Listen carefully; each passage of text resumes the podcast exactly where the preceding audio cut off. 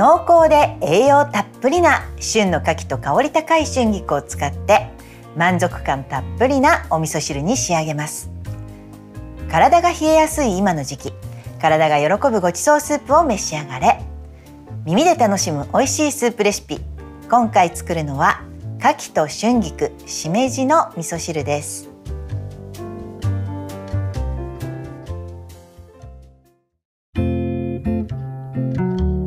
皆さんこんにちは。スープ作家の有賀香です。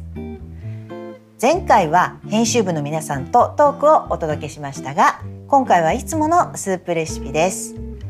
年明けからは時間が少し経ってしまいましたが皆さん今年の目標などはきちんと立てていますか？えー、私は今年はですねさあ何をしようかということですね。ちょっと4月頃に1冊また新しい本を作っているところですのでもうしばらくしたらお知らせできるかなと思います。さあ今回は今が最高に美味しい牡蠣と春菊を使った牡蠣と春菊しめじの味噌汁を作ります。冬の旨味がたっぷり詰まったほっと温まる一品です。実際に作りながらポイントなどもお話ししていきますのでぜひ一緒に作ってもらいながらその時間も楽しくラジオのように聞いていただけたら嬉しいです。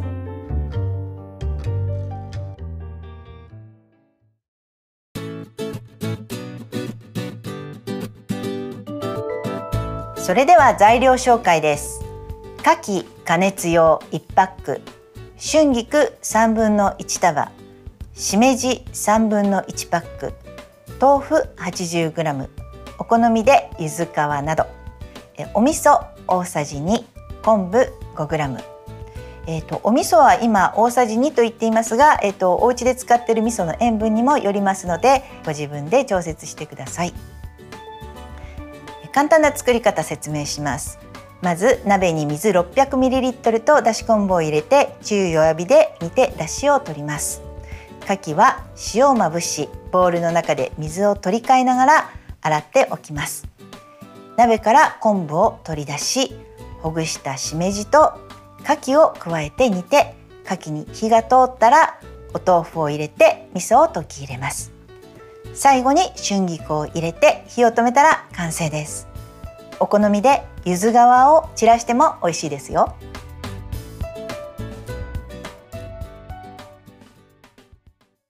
さあそれでは早速作っていきましょう。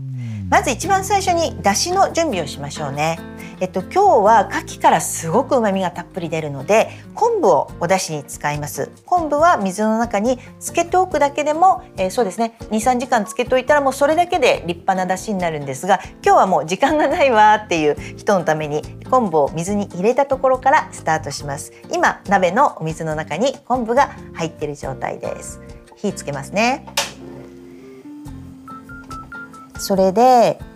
昆布だしはこうじわじわと煮た方が取れるんですね。なので中火からちょっと弱火ぐらいの火で加熱していきましょう。でこれで出汁を取っている間に他の材料の準備をしていきます。さあじゃあ牡蠣ですね。牡蠣はあのネットなんかで調べるといろんな下ごしらえの方法があるんですが私は一番簡単なやつを使ってます。まずですね粗塩をちょっと用意していただいてえっと割と多めですね。これで言うと大さじ3分の2ぐらいありますかね。大さじ1とかでもいいです。あの分量これ洗い流しちゃうんでそんなに気にしないでください。で牡蠣に粗塩をまぶします。そしてまぶしたらちょっとこうそーっと牡蠣がね崩れないようにそーっと全体に塩を絡ませるようにして混ぜていきます。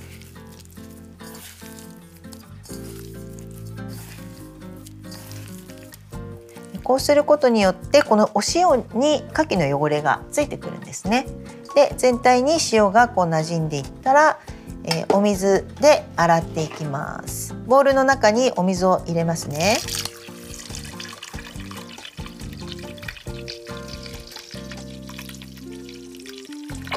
で入れたらそーっと手を入れてなんかぐるぐる混ぜるんじゃなくて本当に指をさらっと動かすような感じで洗っていくとだんだん汚れが水の中に出てくるのが分かります。そしたらざるなどを使ってもいいですし手で牡蠣を押さえてもいいので水をまず1回捨てます。これでだいぶね今汚れ出ました。でももうちょっとこういう形で水を入れて少し洗って水を捨てるを23回繰り返してください。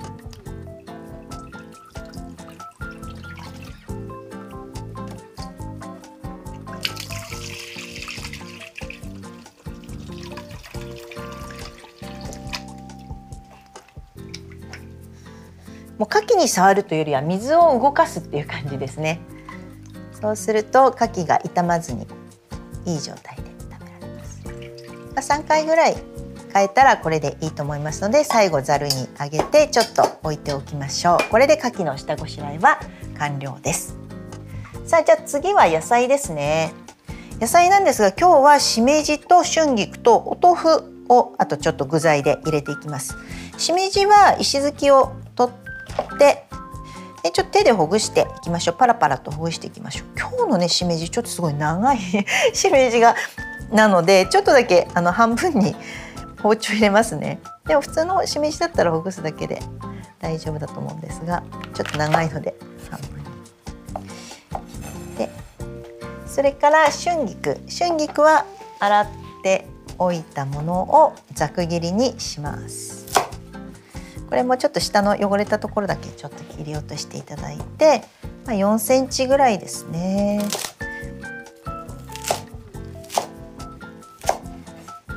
お味噌汁の場合とか、まあ、スープの場合全般にそうなんですが炒め物だと5 6センチとかあっても結構食べ応えがあっていいんですがスープの場合はお汁と一緒にこう口に入るように、まあ、4センチぐらいがいいかなと思っています。あと豆腐ですね。豆腐も切ります。豆腐は普通のさいの目でも構いませんがなんかねもうちょっと食べ応えが出るように少し大きめに切りますね。これも長さが4センチぐらい。普通にお味噌汁に入れるよりもちょっと大きめに切ると食べ応えが出るのとあとなんか今回はお椀の中でちょっとお鍋風な感じを作りたいんですね。大きめの牡蠣があってお豆腐があって春菊があってそれぞれがこう結構しっかりとこうなんか存在感があるように切ってもらったらいいかなと思います。ちょっと湯豆腐ぐらいのサイズだと大きすぎるんですけど少しいつもよりはちょっと気持ち大きめに切ってください。さあこれだけでもう下ごしらえは完了ですね。さあどんな感じですかね。だんだん昆布はこう煮立ってていくと昆布の表面に空気の泡みたいなものがプツプツつ出てきますで昆布は、えっと、あまりグラグラ煮立たせてしまうと昆布臭くなってしまうのである程度今もう沸いてきてこうプツプツプツっと出てきたらこの時点で引き上げていきますね。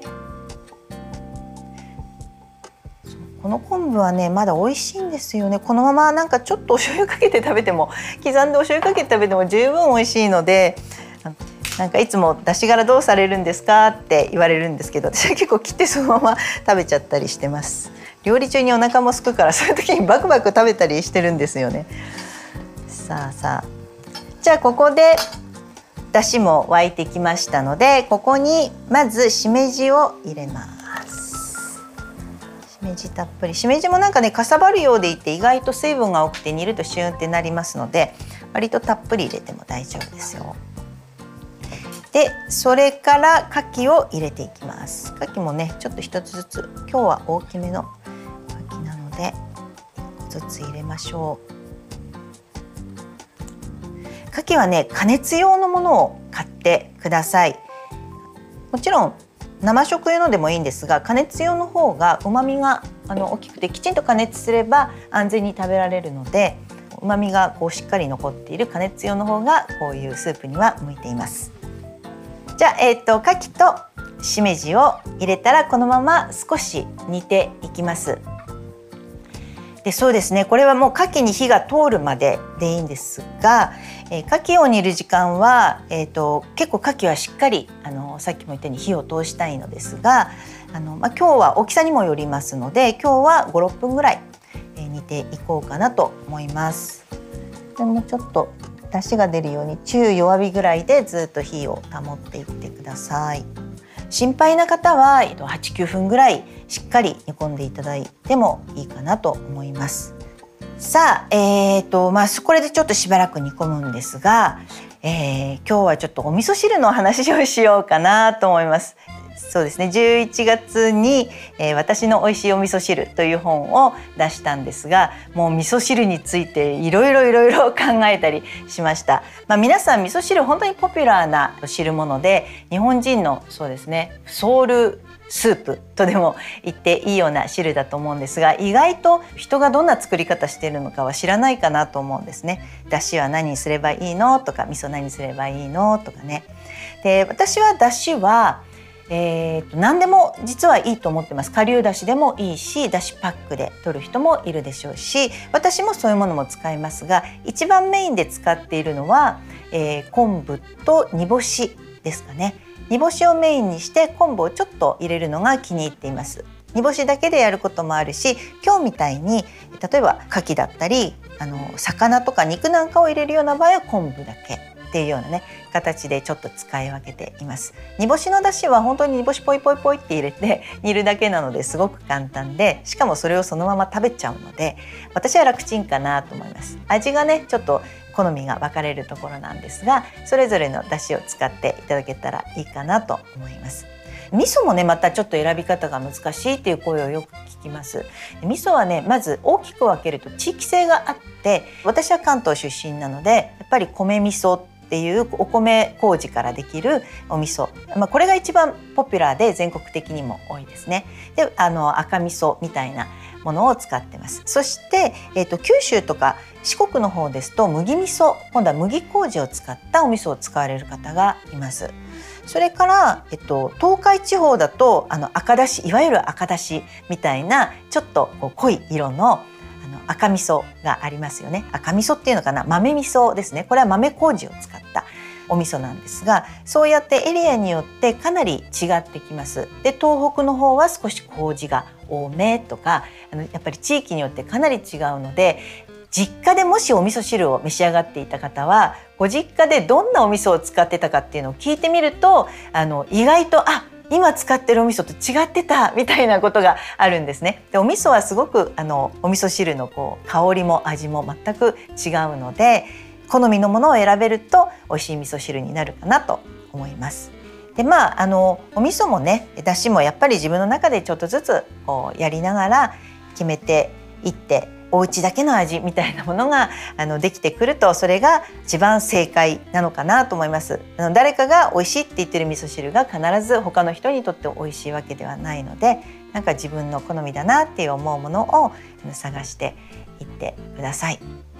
今日は牡蠣を味噌汁に入れるっていうことはあまり普段ないかなと思います。私も牡蠣を入れるっていうのはかなりごちそう味噌汁の部類に入ります。これ最初思いついたのはあの牡蠣鍋ありますよね。牡蠣の土手鍋。お味噌味で仕立てる鍋なんですがまあ土手鍋まで大げさじゃなくてもうちょっとこう簡単に食べたいなと思った時にあそっか。味噌と牡蠣なんだから味噌汁に牡蠣入れればいいやっていうふうに思ったのが始まりです。でやってみたら大成功ですごく美味しかったので是非皆さんにもやってもらいたいんですがあさりとかしじみの味噌汁はポピュラーですよね。でもあの牡蠣の方がもうむき身で売っているから砂抜きの必要もないですしさっきやったようにたださらっと洗うだけで使えるので実はすごく簡単にできる貝の味噌汁なんじゃないかなと思うんですよね。だからあのそういう意味でもすごく作りやすいですし、まあ、冬になるとちょっと安くなってね出てる時もあるのでそういう時を狙って、えー、ぜひ作ってみてください。あのこれが一つあるとおかずは割とライトでも なんかごちそう感があるのであなんていうか食卓の中で存在感が出ますよねこういうお味噌汁があるとね。牡蠣はねあの私はまあこうやってお味噌汁に使う時もありますし普段はあの同じ汁物で言ったら洋風のクラムチャウダーなんかもよく作ります。クラムチャウダーもアサリで作ることが割と一般的なんですが私は実家でずっとチャウダーというと牡蠣のチャウダーだったんですよね。母親がよく作ってくれてなのですごくこう思い出のスープでもあります。ちょっとミルク味にしてね。クラムチャウダーも美味しいですよね。あとはもう買ってきてそのままフライパンで焼いてちょっとバターポトンって落として胡椒ガリッとひいて食べたりあと意外なところだと春巻きが美味しくてちょっとそのまま牡蠣くるくるって巻いて他の野菜と一緒に巻いて、えー、と簡単に揚げてもすごく美味しいです。シーズンにいっぱい食べてください。さあちょっとおしゃべりを随分している間にだいぶ牡蠣が煮えてきました。いい感じですよね。もう牡蠣すっかり煮えてきましたね。さあそしたら後で豆腐煮えやすい豆腐を入れてここで味噌も溶いていきましょう。味噌はねさっきお話したんですが私は米味噌を使っています。ちょっと赤めの味噌ですね。私が今使ってるのは京都の、えっと、お味噌屋さんのものなんですけれどもすごくこうしっかり熟成させていて毎日のお味噌汁にとってもぴったりなんですよね。お野菜にもよく合うし。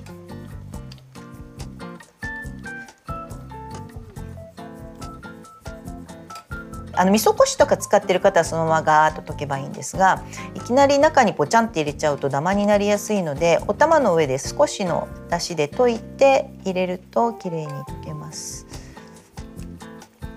私は実は味噌をこうやってお玉に入れたものを出汁の中にポンって入れてちょっとしばらく置いとくんですよね。そうするとお味噌が緩んで溶けやすくなりますが今日はもう煮えたところですぐ入れてるのでちょっと丁寧に味噌溶いていきましょうね。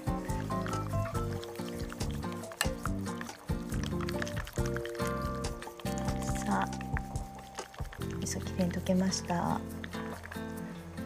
さあもうこうやってる間にお豆腐にもどんどん火が通っていると思うのでもうこれでほぼほぼ完成です。そして最後に先ほど切った春菊をバサッと入れましてこれをちょっとお味噌汁の中に沈めたらさあもうこれで火を止めちゃってください。はいこれで完成です。もうこの余熱でどんどん春菊にも火が通っていくのでもうここまで来たらお椀にすぐによそって召し上がってください。さあお味をちょっと見てみましょ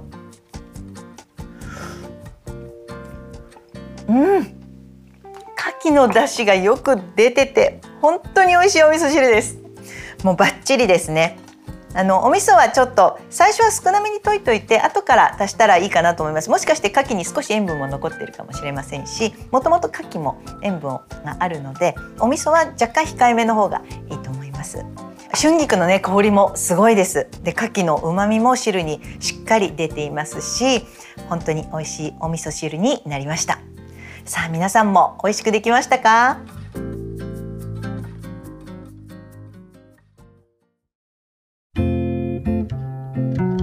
耳で楽しむ美味しいスープレシピ。今回は牡蠣と春菊しめじの味噌汁をご紹介しました。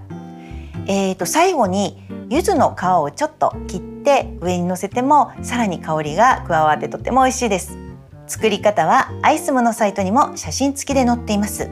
ぜひそちらも参考にしてくださいね。アイスムのサイトからは感想やリクエストもお送りいただけます。